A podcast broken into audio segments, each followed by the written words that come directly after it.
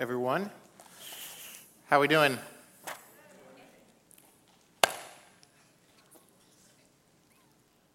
Take your Bibles, turn to the book of Ephesians.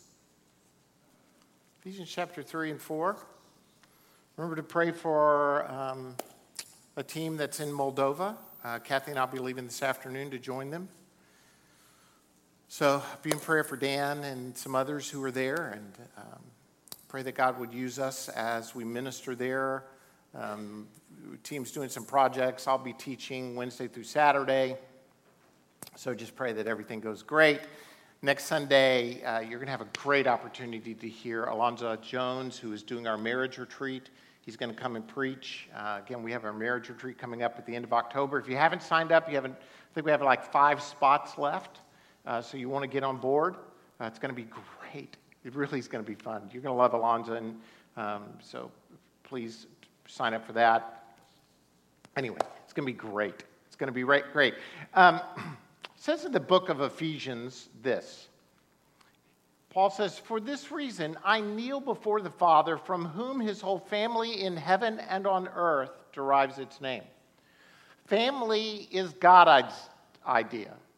It's not ours. It's not a man created event. It's what God has done. He's Father. He's known as Father, and as a result, all family derives its name from him. The truth of who he is He's a Father. He's a good, good Father. We sing that song as well. And so I'm talking a little bit about family this couple of weeks. Um, whether you're single, uh, divorced, married, remarried, remarried, married, re remarried, whatever the case may be, we're all a part of God's family. We're all engaged in family. And family, at times, is the crucible that God uses to sanctify us, to make us holier, to prepare us, to clear us out. Because, come on, let's face it, is there any place on earth where there seems to be more tension than within the, the framework of the family? Now, some of you may look at me and say, well, my family's never had conflict. You know what? I don't believe you, uh, first of all. I, I simply don't because conflict, we're going to see, happens. It just happens. It, it doesn't have to stay that way, but conflict is going to occur. And here's the idea you're going to, I'm just going to give you the big picture and then we're going to delve into it in, in just a little more. You're going to face conflict. Uh, today, sitting here right now, you are either in the middle of conflict, you're coming out of conflict, or you don't know it, but you're about to go into conflict. I mean, you're in one of these three places right now somewhere. And maybe it won't be in your marriage or with your children, but it'll be in life somewhere. But most likely it'll be in family because a lot of times this is where it occurs. And so, where do you want to be coming through this conflict? Is conflict going to destroy you? Is conflict going to take you down? Or are you going to be strengthened through the conflict? And, and I want to say this you need to prepare for conflict. Because there's this whole sowing and reaping principle that we looked at last week that, that where you want your marriage and family and life to be a year from now, you need to start sowing seeds today to get there in a year. Uh, it, I, I love everybody in this church. I mean, really, I love everyone. And at times, there are couples who come to me who are in the midst of conflict. They're having difficulty and they're, they're looking to me to help manage their way out of the conflict. And I, I'll say to them on a frequent basis that you have 5, 10, 15 years of patterns of behavior that you brought in here today. You're not going to be fixed by tomorrow. It's just not going to happen. I mean, God can deliver us. I, I understand the the, the framework that God can set us free from some things, but you, you've got to aim for a year. You've spent 5, 10, 15 years of sowing and now you're reaping, right?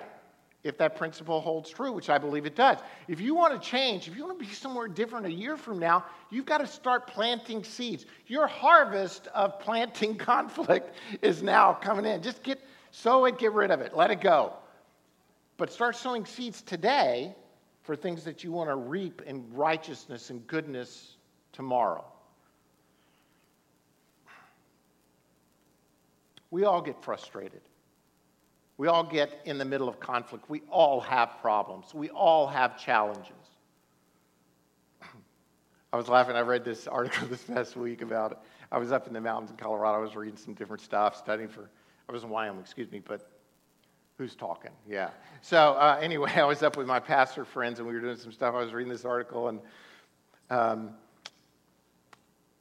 it was talking about frustrations and how we all face frustrations, and that in, in 1950, um, the, order, uh, the, the owner of a Mexican grill in Arizona um, accidentally dropped a burrito in a vat of boiling oil, and the owner, she didn't want to cuss, so she made up a word, chimichanga, that we now eat all the time. that was her. She, rather than cursing, she, oh, chimichanga. So whenever you're eating it uh, next time, I don't, I couldn't fact check that, but it's, I read it on the internet. And so I thought it was really a, you're going to get frustrated. You're going to have things in life that are going to, that are going to challenge you. And some of them aren't things to really laugh about. I mean, we're laughing now, but they're serious. You know, there's some people here today that I, I probably don't even know this, but your marriage is on the brink. You're not even sure you're going to make it. I want to say, God will deliver. You, were you saying, sing a hallelujah in the middle of the storm? Raise a hallelujah. Because that's the way we're going to make it through. Imagine this family for just a second. Father commits adultery has the guy killed, husband, cover up the fact he got the woman pregnant. Next thing you know, he's got a number of kids, stepchildren, children, stepbrothers and sisters, and one stepbrother falls in love with his stepsister, and he so wants to be with her that rather than just wait for her, he actually sexually assaults her.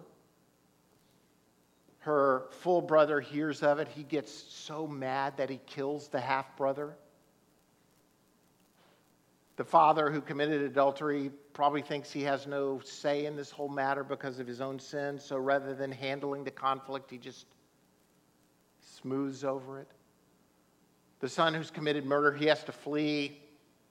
Years later, he gets to come back. By, by this time, he's embittered toward his father for not handling the situation of the rape of his sister. Next thing you know, a battle breaks out for the hearts of, you know the story of David and Absalom and the whole situation, it is a picture to me of unresolved conflict. People just kind of, it results in the death of Absalom, the breaking of David's heart.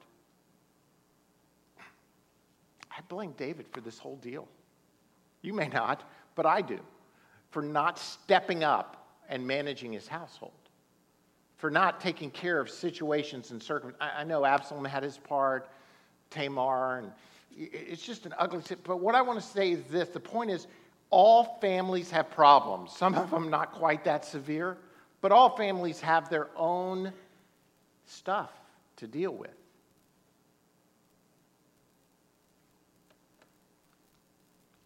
says in Ephesians 4, therefore, each of you must put off falsehood and speak truthfully to his neighbor for we are all members of one body.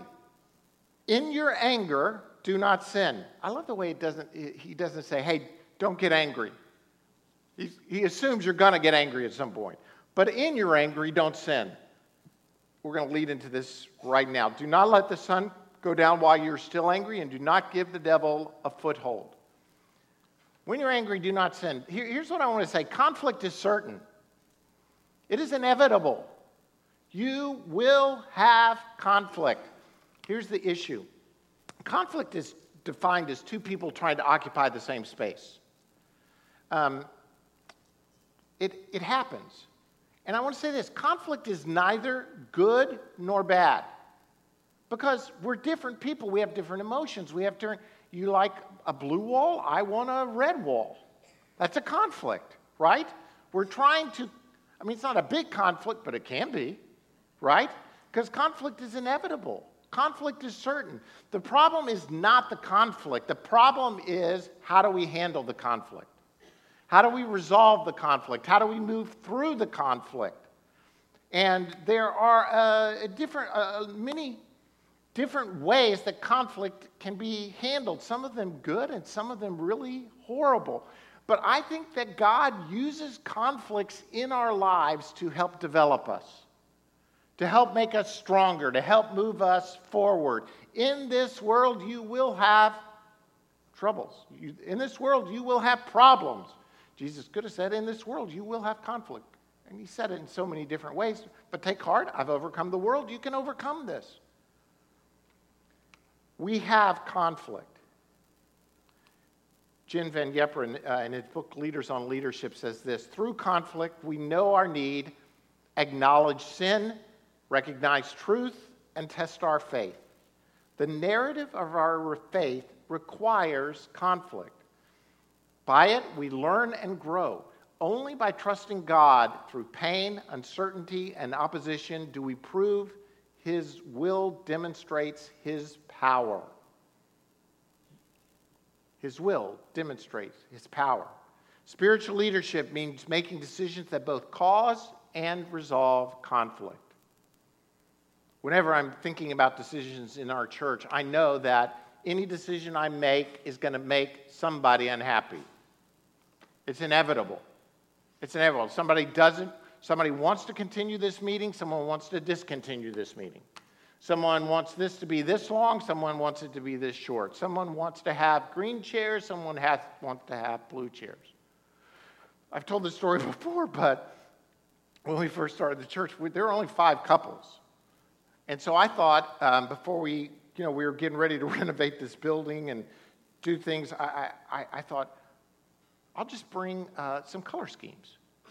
We'll choose the colors of our church together. Uh, and so I brought some paint chips. Those that were at this meeting remember. It was like, there were only like five couples. We're starting a church. We are so on board for this. And I almost lost the church before we ever started. I mean, because people have different views on what looks good. They like different colors. And the next thing you know, which color do you like? Oh goodness, this is such a stupid question. Because everybody's got a different color. And now, they want to push forward their color, right? Let's keep pushing it forward. Wait, if, if we go with this color, then that means they're not going to take my color. And so I got to tell you, here's what I did I dropped back and I punted. I said, hey, how about this? How about we hire an interior decorator to choose our colors for us? And whatever they say, we'll just go with. So we did. I mean, conflict, it is inevitable and we either grow through it or we don't. Listen, some of the people that I am closest to, and this is the truth, some of the people I'm closest to in this church right now, I've had major conflict with. Is that a bad thing? No, I, I, don't think so. I think what happens is when you work through conflict, it's like, a, it's like two ropes that come together and they get knotted together. If you work through the now the ropes can get cut and go their own way, that's the way a lot of people work, or they can get knotted and tied together and they're just stronger. They're a stronger net, knowing that we are different. Again, the problem is not the conflict, the problem is how we handle the conflict. And the Lord's servant must not quarrel. Instead, he must be kind to everyone, able to teach, not resentful. He, Paul is not saying you're perfect, a leader is perfect, but at the same time, not quarrelsome. If it is possible, and I love this next line, as far as it depends on you, live at peace with everyone. Well, what's the challenge in that statement? Well, you don't control the world. Some people are going to be mad at you no matter what. This has been a hard truth for me. I like to be liked. I mean, I've got probably at times, especially when I was younger, I had an unhealthy need to be liked. So at some point, you've got to realize if you're going to lead anything, somebody's not going to like you. And to me, that's a hard truth to get around. But as far as it depends on you, live at peace with everyone. So, what are, why do we have conflict? What are some of the causes of conflict? Let me just say it straight out. The first problem is sin. Sin kind of is like the umbrella that covers a lot of conflict.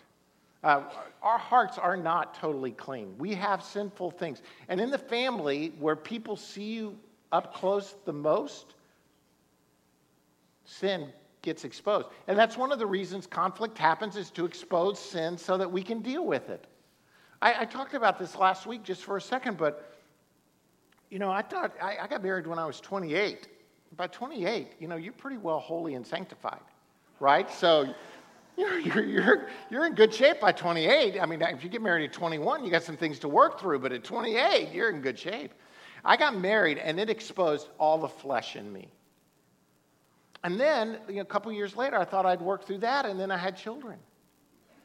And more flesh was exposed. I, mean, I kind of joked about this, but it does. It brings out your own sin, your own selfishness, the stuff in your life. Even roommates do that. If you're single and you have a roommate, I had a roommate.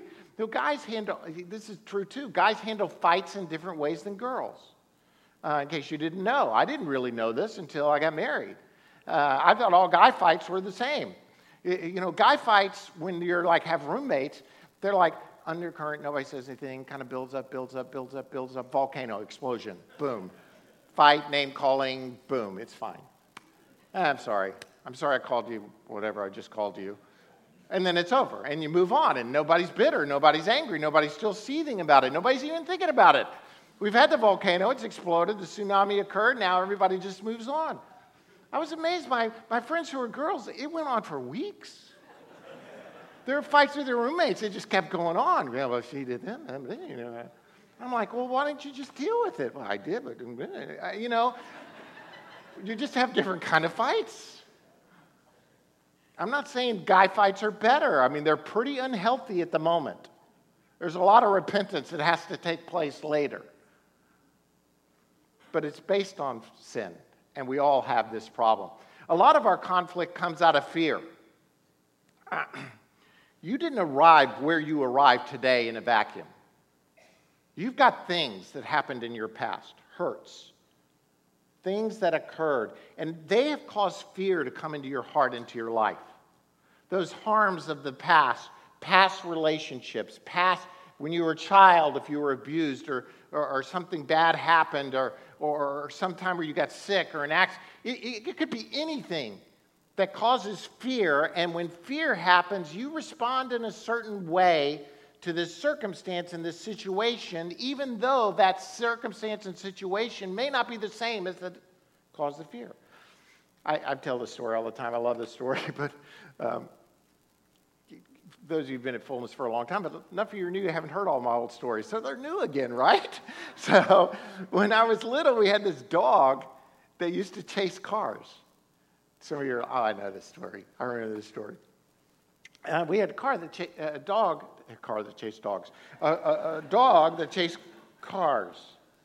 And we lived kind of on a country road. It wasn't that big a deal there, but we were now moving from one place to another. We're moving more, we're becoming more citified. And uh, as we moved in the city, it was on a busy road, and my dad said, This dog is going to die. I mean, hundreds of cars are passing by our house every day, and if he chases cars, he's going to get killed. So my dad did this old country cure for the dog where we went out in the country. He had my uncle get in a car and drive the car, and then he took a shotgun shell and he put ice cream salt in the shotgun shell. And when the dog took off to chase the car, he shot the dog with the ice cream salt. Now, some of you are horrified. I can see it on your faces, especially the women. You're going,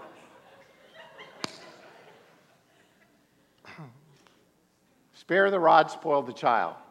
You know, don't shoot the dog or he'll die. I, I don't know. It, it's, let me tell you, the dog never chased another car.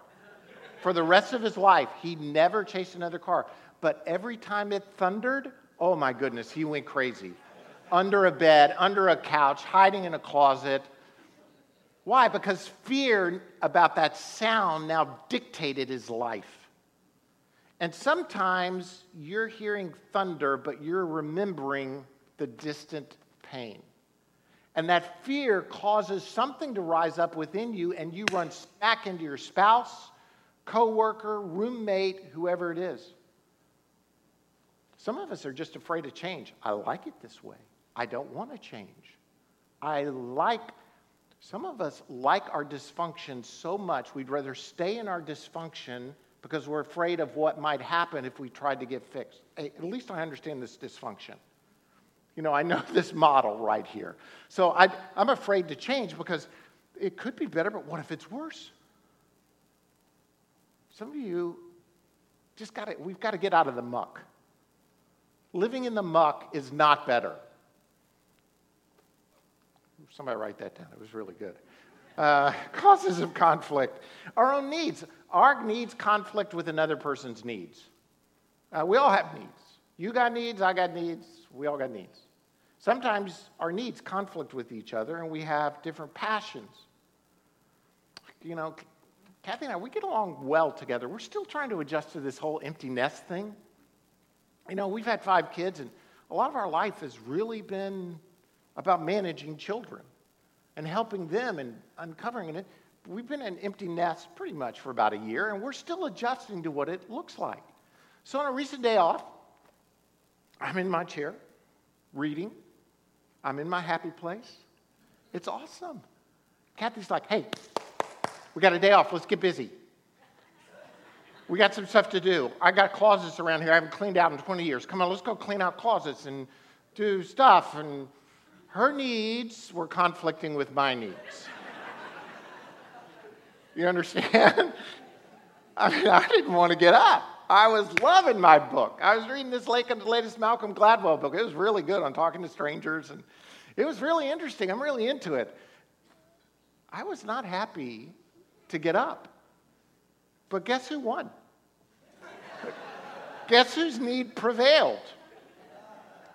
We kind of compromised, but I did clean out some closets.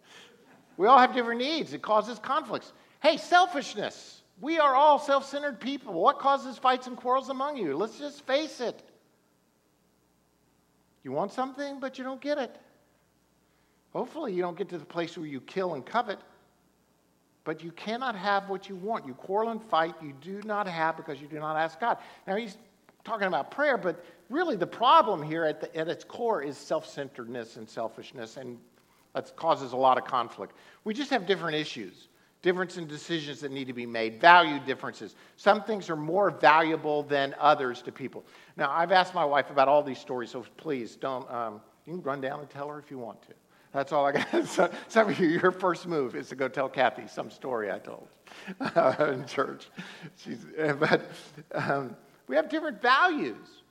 Yesterday, um, I got picked up from the airport by Kathy. I, have been out of town all week, and I got back at like 4 o'clock. And, um, I have a big value about being on time. It's a high value for me. It's probably it's probably an idol at some point. I don't know. I don't think so, but um, that's just me. I don't think it's I don't think it's an idol. I just think it's I think it's polite. I think it's the thing you do for people. I'm just kidding. There's joking in here, but there's truth in the jest, right? So, if honestly, if you ask me to pick you up at the airport, I'll be waiting for you to get off the plane to come to the airport. Kathy feels like making the most use of every moment of her time is more valuable. So, you know, why go to, why should I go to the airport and wait on you when I could be doing some more stuff at home and then you're just going to have to get your luggage? Who knows how long that could be? And maybe your plane's going to be uh, two minutes late. Why should I sit in a cell phone lot waiting on you? I'll just, I'll give you plenty of time to get everything, and then I'll drive up. You'll be standing there waiting, and I'll you just jump in the car. Now, this causes conflict among us. It has for 20, almost 30 years. Uh, I, I was saying to her yesterday, You've never had to wait for me at the airport, ever. And she's like, You know, I don't think so. And I'm like, okay. So yesterday, yesterday, I, you know, I text 20 times letting her know when I'm going to get there. Plane's arriving at 341. I think it'll take me eight minutes to get my bag. I think I'll be standing out on the, I'm going to be uh, standing out on the curb with you, know, that kind of thing. I, I, let her know exactly when. Now, if my timing is bad, then I'm fine. You know, it's me. Uh, but anyway, so I grab my bag off the carousel. I call her up and I say, hey, babe, where are you? Now, see, to me, that's just an innocent question, right? Hey, babe, where are you? To her, it was an accusation. You know what I mean? Because we've had this thing where for so long I'll get in the car and I'm mad because I'm waiting on the. And it's a history. I mean, she was waiting in the cell phone lot, waiting for me to call so she could pull right up, which is fine. Cell phone lot, good. You know, that's understandable. But all I thought was, I was asking, and hey, babe, where are you? So she pulls up and she's a little upset at me for accusing her, knowing that this has been a value of mine for years. And she said, Why'd you ask that question? And I'm like, I was wondering where you might be. and she's like, No, you were accusing me of not being here on time. What I'm saying is, we have issues that didn't just get here, right? It didn't, we didn't drop into this world out of a vacuum. And to anybody else, this is stupid, but everything else, it raises emotions from past history. And let me just tell you, the longer you live with people, the more you got, the more you've accumulated over the years. It happens. We all have different behavioral patterns, we act differently. How do we act and react? Our backgrounds, communication. Oh my goodness, I, I don't have all day because I got to catch a flight and I got to get a tooth fixed today. So, never mind, it's not a big deal. Thank the Lord for Griffin because I broke a tooth this morning. And I, am like, I'm chewing on a scone. I break a tooth, half my tooth. I got half my tooth in my hand. I'm leaving at 6 p.m. to go to a foreign country for two and a half weeks. This is not good. Praise God, I got we have Griffin who's going to help me uh, survive for two and a half weeks. Anyway, where am I? Oh, communication. I digress. Communication. We do not communicate well. Our, our body language, our words, our action, we do not communicate well. And as a result of our bad communication, half the time we feel accused hey, babe, where are you? You know, we don't communicate well, and then we get defensive, and then we start blaming people, then we start attacking people, and it leads, conflict now goes up. You know, you could tell a person you love them, but if you don't say it matching, if your body doesn't match your words, then they don't feel very loved. And going down the line of other things you could say to them. This is one of the reasons, by the way, I think all conflict should be resolved in person, not on the phone. Not on the phone, not, Lord, help us not in a text. I mean, Generation XYZ do not text trying to resolve conflict. People will read everything imaginable in a text or email. They'll fill in gaps emotionally that you can't even imagine they might. I mean, I was talking to my wife when I said, Hey, babe, how are you? And it still went a different direction. Communication. Proverbs says, He who loves a quarrel loves sin. He who builds a high gate invites destruction. In other words, there's an aspect of communication, quarreling and defensiveness here that don't help resolve conflict, building a high gate. Also, assumptions. Assumptions, assuming that we think we know what's going on. This will kill you and will cause incredible conflict. Look, I hope you don't mind me being vulnerable about my marriage and my life, um, just because, why not, right? I'm, I'm a real person. Hello? My tooth breaks like yours breaks. Uh, I have problems. Kathy and I, we were working through stuff. This past week, I'm in uh, Wyoming, and I get this uh, text from Shannon Malcolm, who says, Hey, Pastor, I think your Facebook account has been hacked. Now, I know automatically, I've seen enough hacks on Facebook pages, which means something inappropriate under my name got posted, right? So I immediately get on uh, Facebook to change my password, eliminate any, and some of you saying, oh, that's not, I'm not on Facebook. Uh, that's fine. You don't, I don't want you to be on Facebook. It's cool. Um, but I am, so don't throw stones. Uh, so I'm fixing my password. I'm trying to, to get it um, corrected. And, and as I'm doing that, it was so sweet of Shannon to let me know and to assume the best of me, like I didn't post this. And 10 minutes later, I get this text from my wife. Why in the world would you post that on Facebook? I'm like, even Shannon knew. I don't think Shannon's here. Even Shannon knew I'd been hacked. Wouldn't that be your first assumption? Oh, you got hacked. That bar would never post this. we all have our stuff that we're, we're moving through. Don't assume the worst. Think positively and for many of us, we have causes of conflict because we have a lack of trust or respect. Uh, love and respect is huge in marriage. Um, that's why Paul says, Husbands, love your wives.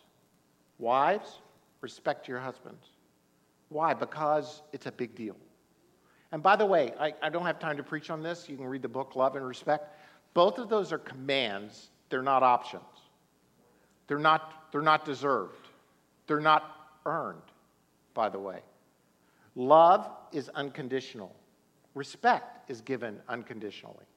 Now, we, that trips our mind. And this is in marriage. This isn't every relationship on earth. In other words, Paul's not saying, hey, people respect every single person. No, I, I understand there's an aspect of respect that's earned, but in a marriage, those two things are given as commands unconditionally. And the lack of trust or respect, once we violate trust to man, is it hard to get it back. You know, the bank of trust takes a long time to invest in. It can be emptied in an instant. And it will cause conflict. Once trust is broken, I mean, everything becomes under the microscope too and can be examined. Misunderstanding of roles and responsibilities. Again, I, we do a whole marriage seminar on all of these because roles and responsibilities, you don't even know. Yeah, those of you who are single, you don't even know the assumptions that you take about roles and responsibilities into marriage. In other words, you think your marriage will look like the family of origin that you came from most of the time. This is a stupid illustration, but let's say that your dad always took out the trash in your the family you came from. You get married, wife looks at the husband, trash is full. By the way, that's a passive aggressive, not a passive aggressive, but that's a non direct form of communication, which females usually, um, I'm not being ugly, it's just, they, don't, they don't usually say directly, hey, would you take the trash out? They take a form which is much more polite to just say, hey, you know, the trash is full. Now, in their heads, they're thinking, well, he'll pick up on this. He'll pick up on this clue that he's supposed to take the trash out. Not a chance. He'll agree with you. Well, yeah, it is full. Guys take direct form of communication. Many times women take non-direct forms of, you think I'm being sexist or gender. I'm not, I, I'm, this is a broad brush. But you'll see it, and especially women, they pick up on the clues. Like if, if there was a non direct form of communication between two women, they would understand what's going on. They understand the clues, they understand the secret language. Guys, we don't, we don't get it. And so what happens is she, is, she thinks, oh, in my family, the dad always took out the trash. All he needed to know was the trash was full. Now he'll take it out because that's what dads do. But let's say he came from a family where trash was full, whoever saw it tied it up, took it out. Now they're in a conflict, and they didn't even know there was this ground here. Now, who's right and who's wrong? Neither of them is right or wrong. Neither. It's just a difference. That's Now, somebody's saying, no, he's wrong. He should take it out. Come on, you want, you want gender stuff? Take out the stinking trash. but there's a misunderstanding of roles and responsibility who handles the finances, who pays the bills, who, who does different things. You know, like at my brother's house, his wife, Beth, she absolutely loves to mow the yard. She loves it. It's, you know, he, my brother had to convince her when she was like eight and nine months pregnant not to mow the yard anymore because he was looking really bad to the neighbors. He's like, his eight month wife, mm, I'm mowing the yard. So, because she loved to mow the yard. My wife's not even sure where the mower is in our house. You know, it's just different roles and responsibilities. Now, if I expect her to mow the yard, we're going to have a conflict. I mean, the list could go on and on. What I want to say to you is conflict is inevitable, it's going to happen. The issue is not whether it's going to happen, it's what we do with it. I also want to say this in just a small point conflict it can be contagious. Can be contagious. It says in uh, Proverbs, a hot tempered man does what? He stirs it up, he makes it worse. He stirs up dissension, but a patient man calms a quarrel. I mean, the conflict between David and really Absalom and Tamar, um, all the people engaged in that um, story. Amnon, was that his name? I'm drawing a blank. Amnon and Tamar. The whole thing, it just, the conflict kept escalating, kept escalating. It became contagious. It went from Amnon and Tamar, who David should have then handled, to then include Absalom, to then include eventually a nation. I mean, that conflict that started at one place became contagious. And it, the same thing can happen in your own home. There's a story, it was just, it's kind of a joke story, but this little boy, Bobby, says to his dad, Hey, dad, how did World War I start? And he said, Oh, that started when Germany invaded Belgium. And the mom's, she's walking through the room. She goes, No, no, no, no. It happened when the archbishop, I mean, when the archduke got uh, assassinated. And then the dad and mom start fighting over how World War I started. And eventually Bobby pipes up, Hey, never mind. I know now how World War. The conflict starts small and explodes if we're not careful. If we don't handle it correctly, it just continues to grow. It can become, it can become contagious. Dr. Joseph Tucker, in a book called Jesus Strategy for Healed and Healthy Relationships, says this The number one health problem of the United States of America and the world is not AIDS, drugs, guns, violence, cancer, heart disease, etc. It is the chronic enmity of persons and groups toward each other. What he's saying? He's saying unresolved conflict enmity between groups is the number one, it's his opinion. I don't know the facts, he has to back it up. But what he's pointing out is how. I've seen it in my own family many times. A conflict between me and Kathy would spread to our kids. Listen, please hear me in love. Mom, dad, if you're fighting and it's tense. Even if you think you've taken it to the bedroom, the kids, it's going to. Now, does that mean you never fight? No. But there's a good way to have a fight and there's a bad way to have a fight. We'll talk about that in just a minute. In other words, there's ways to handle conflict, but if it becomes angry, if it becomes contentious, if it becomes ugly, if it becomes sinful, it becomes contagious. And then you'll wonder why is little Bobby acting out like this? I don't understand. Why is he being so rebellious toward me? Why, why will he not obey me? Could it be that it's because he sees mom and dad not getting along? Hey, we don't, no one has to follow the rules around here. Really?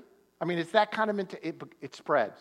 Conflict among my kids would sometimes escalate in our house where everybody's on edge. It's contagious. But here's what I want to point out, and this is the main point this morning conflict can be conquered, it can be overcome. People handle conflict in a number of different ways. Some people uh, withdraw. They just say, Oh, I don't want to get in this conflict, so I'll just stand over here and be quiet and do nothing. Let me just say that's the headed toward the volcano move. Things will explode. You can't suppress stuff, it's going to come out somewhere. It's going to come out somewhere in some way, even if you withdraw. Uh, some people want to overpower and win. They just, they're bullies. I'm going to get my way. Whether it's right or wrong, it's irrelevant. It's my way, I'm going to win. I did it my way. It's become our theme song. Some people just want to smooth it over. Let's make it, some people will compromise. Some people will confront. There's a ton of different responses to conflict. Larry Crabb uh, says in his book, The Safest Place on Earth, the difference between spiritual and unspiritual community is not whether conflict, ex- conflict exists, but is rather in our attitude toward it and our approach to handling it. When conflict is seen as an opportunity to draw more fully on spiritual resources, we have the makings of spiritual community. The sign of a healthy relationship please write this down, is not an absence of conflict, but the ability to resolve the conflict and to deal with conflict. I love the way the Bible shows us how real the biblical authors were. I mean, remember Paul and Barnabas? They, two huge leaders. I mean, really, Barnabas, Paul would not have been Paul without Barnabas, right? Son of encouragement, gets Paul, introduces him to church leaders, helps him. I mean, really.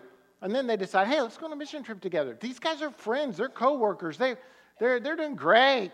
And Barnabas says, hey, let's take my nephew, John Mark. Let's take him with us. Take John Mark with him.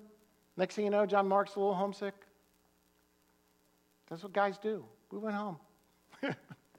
he just hung it out, but he left. He left.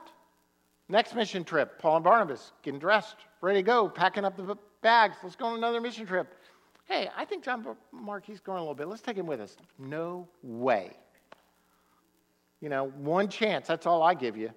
I don't know if that's what Paul says. You know, Paul could be a little straightforward.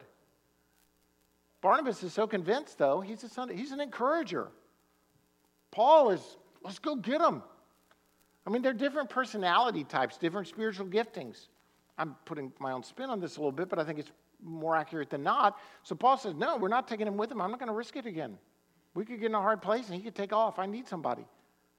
So Barnabas says, No, I'm gonna, I really want to encourage this kid. I'm going to take him with me. They split and go their own ways. It became such a big deal, the conflict, that they, they went their own way.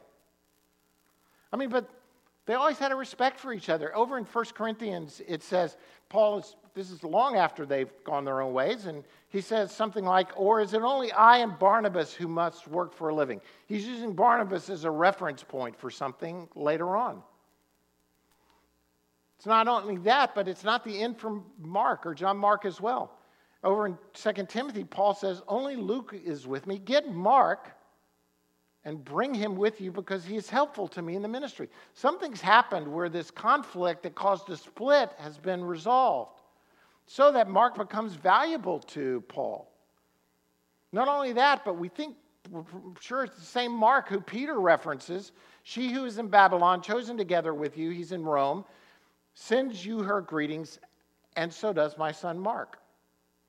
Mark's with, you know, is wanted by Paul. He's with Peter in Rome you know, tradition holds that Mark um, got the account of the life of Christ from, from Peter and becomes the first gospel writer according to, according to tradition.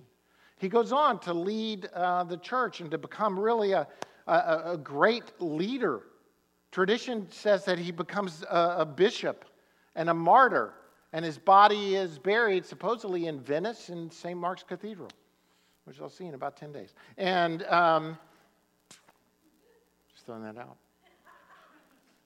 The point I'm making is this look, conflict happens. Sometimes it can go a certain direction, but it can be resolved.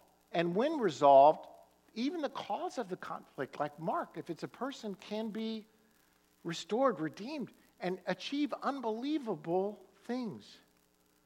Jesus says if your brother sins against you, kill him, ignore him, fight with him, cut him off. That's a lot of our responses. No, he says, go and show him his fault just between the two of you. If he listens to you, you've won your brother over. That's what he, if he sins against you. What if you sinned against him?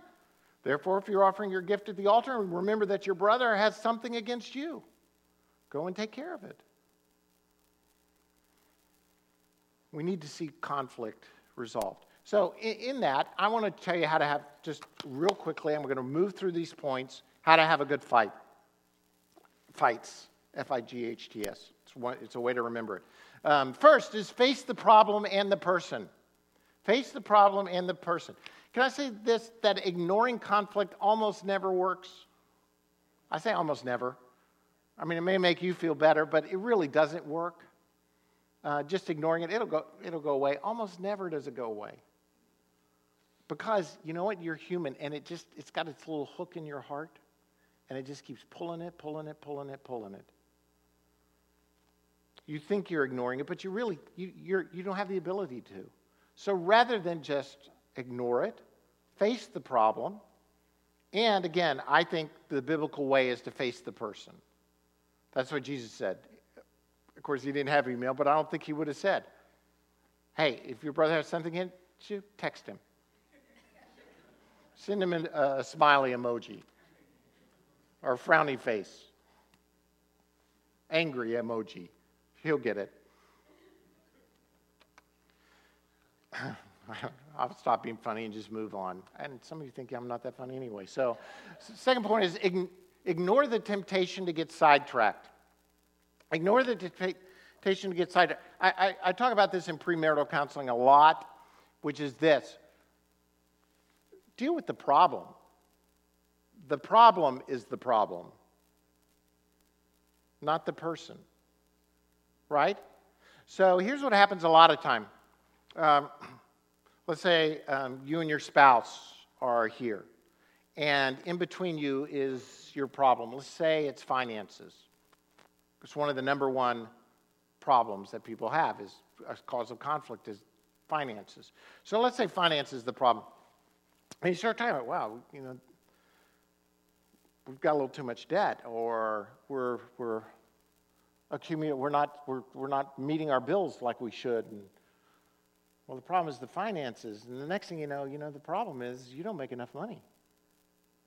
Or the problem is you spend too much money. And now we're not talking about the problem anymore, are we? I mean, honestly, we all contribute to the problem. That's not the issue. But now, rather than talking about the problem, we're accusing the other person. And it becomes personal. Now, what happens to the person who's not making enough money? They get defensive. I'm working as hard as I can. How many more hours in a day are there? Maybe you should get a job. Maybe you should get a job that makes more money. You know, the, the conversation now escalates where it's no longer talk. We're not talking about finances anymore. We're talking about people. Now, I understand that sometimes the problem is people because we are sinful. But that's a whole different way. There's whole different ways to deal with that. But if you're talking about finances, let's talk about the finances. And then let's both talk about the ways that we have problems with finances. Take ownership of our own stuff. Ignore the temptation to get sidetracked, is what I'm saying. Stick with the problem, define the problem. Don't get off track. And guard your tongue. Guard your tongue. Name calling, accusing, and attacking is it's almost never helpful. that was a joke, too. It's never helpful. It's never going to help the situation. It just makes it worse. You know, the devil is a cause is called the accuser for a reason. He makes accusation. And when you when you start getting in these fights, what you do is start accusing. And I say this phrase to couples all the time say no to the voice of accusation. Because even what's going to happen is in your head, in the middle of this conflict resolution, what's going to happen is there's going to be a voice inside your head that's going to start saying, they're the problem. They're the problem. They don't love you right. They don't say the right things. They don't do this, they don't do that. They do this, they say this. They So what happens is the accuser just jumps in to the middle of this and starts accusing the other person to you. And what do you think is happening over here? Same exact thing. The accuser, he's going to come in and start accusing your spouse or your friend or whoever to you. Say no to the voice of accusation. Just cut it off and say, No, I refuse to agree with that in your mind. And especially with your tongue. I believe there's power in verbal confession. So when I say guard your tongue, when the accuser starts saying something to you and then you start saying it, you're agreeing with the accuser. Instead, bless the other person. Start speaking blessings over them. And bless and curse not. Now, I, again, I know you can get silly with this where you're just starting to mean, say meaningless blessing things. I'm not talking like that. I'm saying say no to the voice of accusation and say, no, I know this person loves me and has my best interest at heart. I'm going to receive that, I'm going to speak it, and I'm going to walk in that rather than saying, they don't like me, they hate me, they, whatever, fill in the gap. Guard your tongue. History belongs in the past. Let me say it again. History belongs in the past. If you get in a conflict and you start dredging up historical events from 10, 15 years ago, you know, this is just like that time. You know, you didn't take the trash out. May 20th, 2001. You didn't do it. I had to do it. And you know what I mean? You start doing that. Do you know, uh, there's a reason it says in Corinthians, love keeps no record of wrongs. Some of us, we need to burn our list. Some of us, we have a list.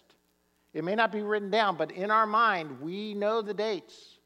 We know the times. We know the circumstances. We have our list of wrongs. If we're going to move forward in conflict, we've got to un- if you're going to forgive someone, I know you can't forget. Forgive and forget is a myth in our ability, in our sinful state, but you can let it off your list. You can not bring it up by repeating it and rehearsing, rehearsing the past. Take responsibility for your action. I, I say this on a frequent basis. Many times, I, I, can't, I can't think of almost any time where I've done marriage counseling, not premarital, but you know, premarital couples, they come in, they're so in love with each other and everything's great and this is the only person on God's green earth that I could possibly marry. And uh, they'll never do anything to offend me. And what, what little is wrong with them, I'll fix after I get married. And by the way, another lie you can't fix another person. So they're, they're so in love that half of my battle is getting them to fight with each other. so, those of you who haven't done premarital counseling with me, here's a giveaway.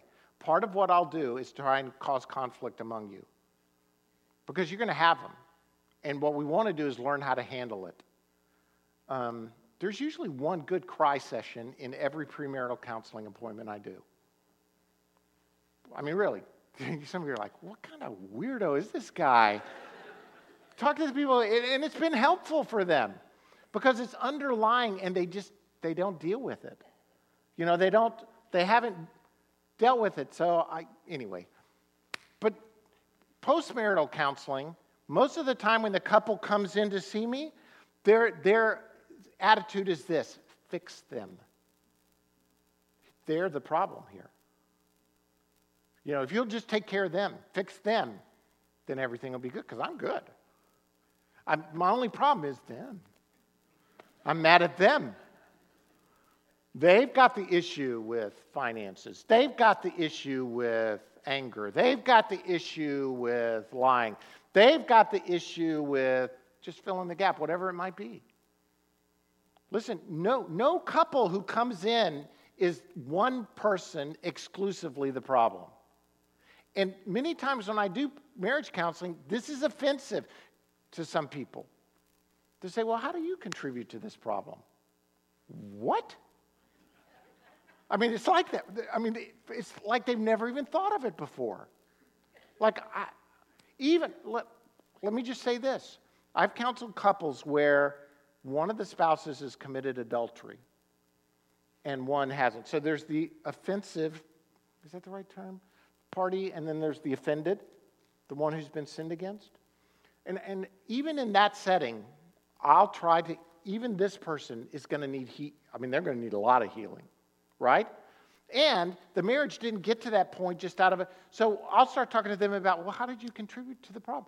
I didn't, I didn't have an affair. It wasn't me.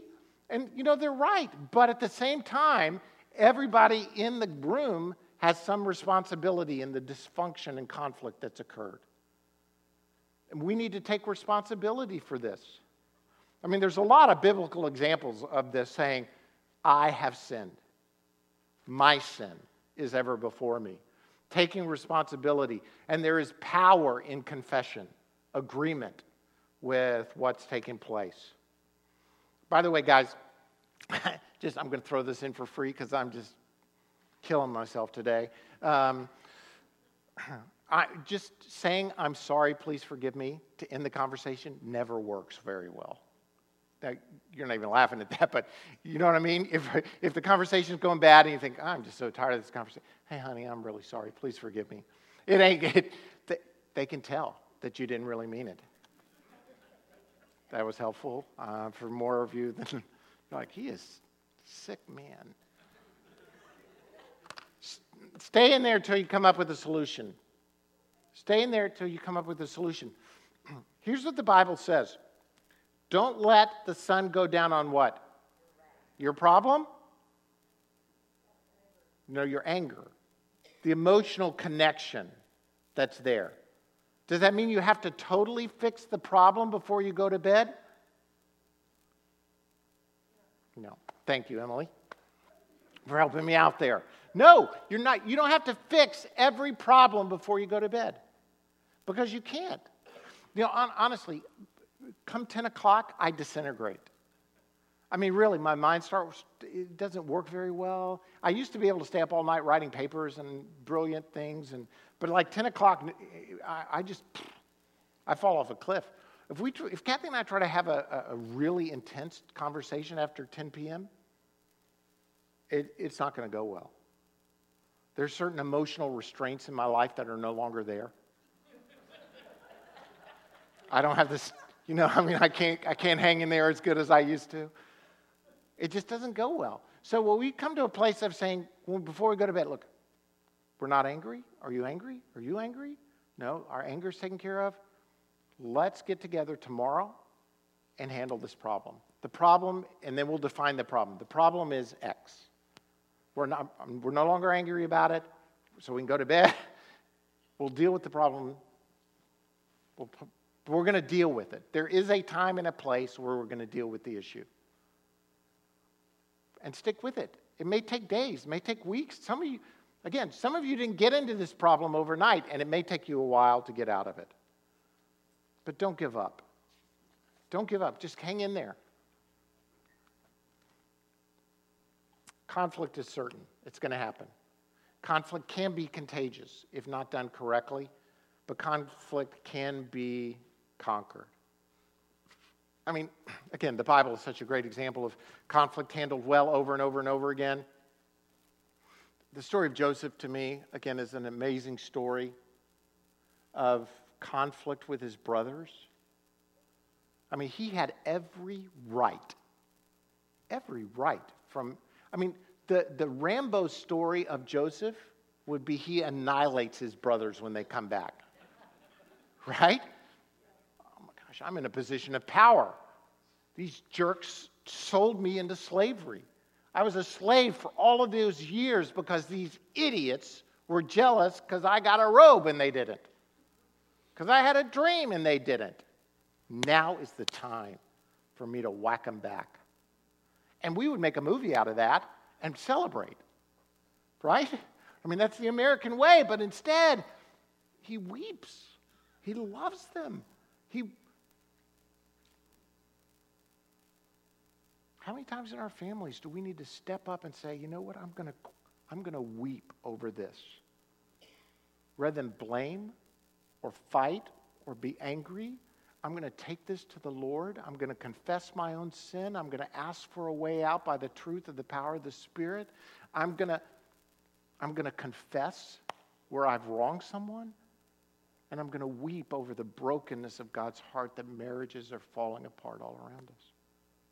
because we can't handle conflict. And today, I want to say it ends. I wish I could just declare that and say, this is going to stop. I wish I had that power. I'd be dangerous with it, I know, but do you know, I think in a certain way you've got that power within your own home, though. To say, I'm, I'm today this stops. These words, this attitude, this unforgiveness.